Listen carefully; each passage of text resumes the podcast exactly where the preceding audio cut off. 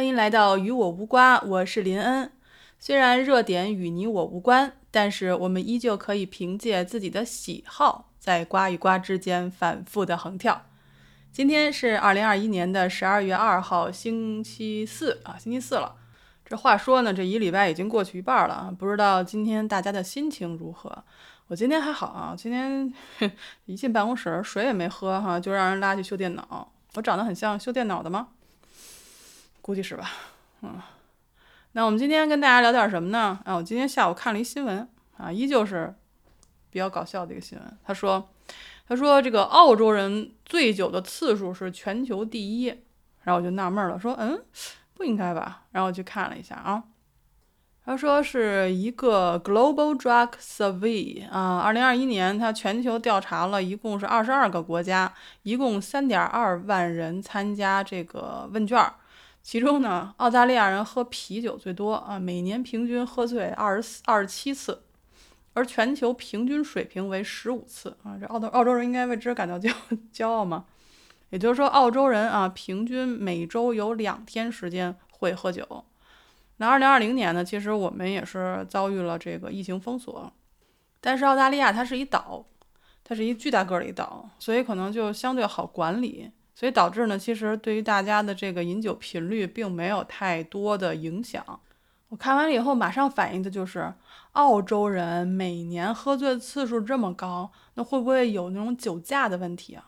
之前呢，有朋友问我说：“哎，你们澳洲不是允许喝酒的吗？就是开车可以喝酒的吗？”我说：“谁说的？不可能！我们这酒酒驾，这也是一个非常严重的一个犯罪行为，哈。”所以一到了这个过年过节啊，这节假日啊，这公路上的显示屏就告诉你说啊，不要酒驾啊，酒驾扣分双倍啊，就是就是你别自己找自己不痛快。然后警察叔叔们会在一些道路的犄角旮旯的地方，然后就设置那种查酒驾的那种那种检查点儿，大家肯定都见过，跟国内是一样的。然后。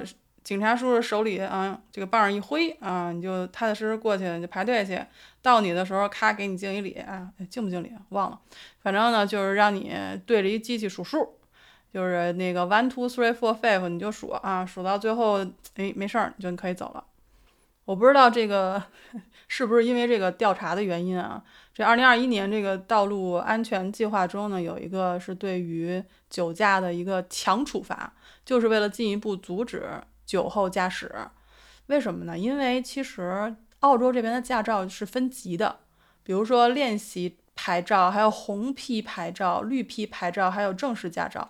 其中只有正式驾照你是可以喝一点一点酒的，这个酒精浓度是不可以超过百分之零点零五的。而且海外驾照的持海外驾照的驾驶员。还有本地的公交车、卡车司机是绝对不可以饮酒的，酒精浓度必须为零，因为开车的时候必须要保持清醒，必须要做到滴酒不沾。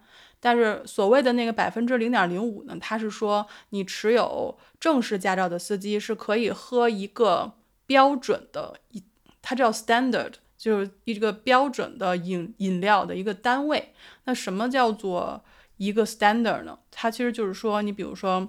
二百一十八毫升的苹果酒，或者七十六毫升的葡萄酒，二十五毫升的 whisky，还有二百五十毫升啤酒，或者二百五十毫升预调的鸡尾酒，就是你一定要卡准了，而且喝完了以后不能马上上路的，因为你自己喝完了，其实也不确定你的血液中含量到底为多少，所以一般情况下，如果真的遇到，比如说要过年过节大家聚会喝酒的情况，我们一般都是会在。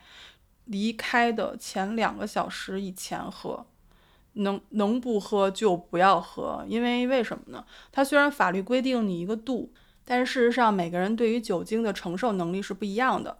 你比如说，有的人可能喝一口，然后就哎嘣不行了；有人喝着喝着刚开始没事儿，等开上车以后就开始犯迷糊。所以在这边其实也是提倡大家不要喝酒，因为毕竟是。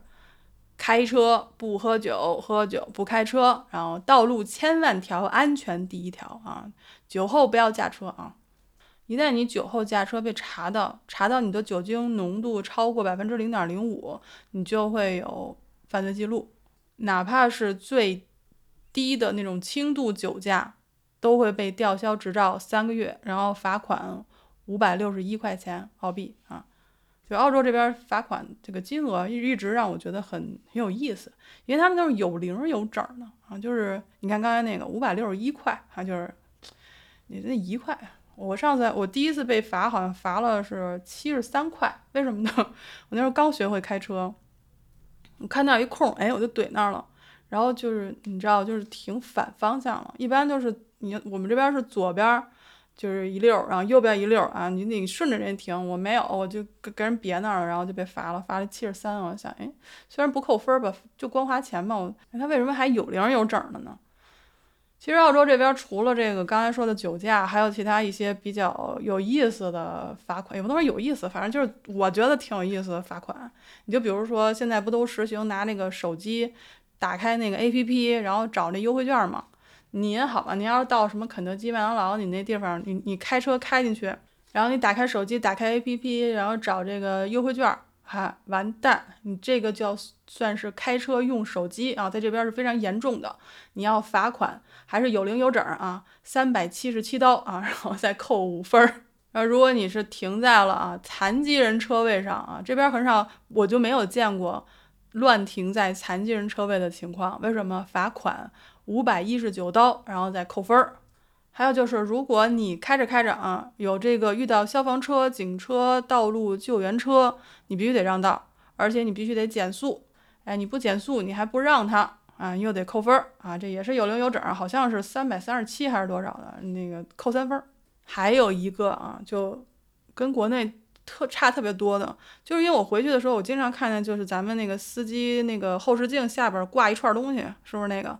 原来他是允许你挂的，后来发现这个东西呢，可以阻挡这个司机的视线。如果警察叔叔认为你挂的这个东西会影响到你开车，那为了你的安全，请交纳罚款并扣分儿啊，这个没跑。而且像这种罚款啊、扣分儿啊，它每个州还不一样。你还得看是不是过年过节啊，因为过年过节还得罚你双份的分儿，不只是说罚罚分儿这个事儿，扣钱这个事儿，因为好多你不熟悉的城市，它还会有一些特殊的交通规则。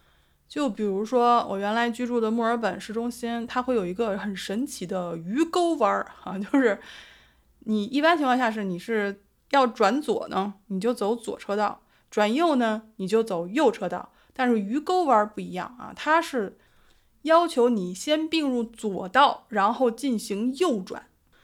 等你转到一半的时候，它会有一个待转区，然后就相当于你停在了马路中间，然后电车线上。就当时说，我当时觉得第一次看到的时候，觉得哇，这个弯好恐怖啊！那墨尔本中心它有十九个鱼钩弯啊，就是鱼钩弯，就是那个你你想象一下左勾拳的那种感觉，就是一定要绕一下再向右。总而言之啊，这个每个地区呢交通规则也不太一样，罚款也不太一样，然后甚至有一些比较特殊的交通状况，所以无论是大家要走到哪一个城市，都请先阅读它的交通规则，一定要安全第一，守规则，能礼让。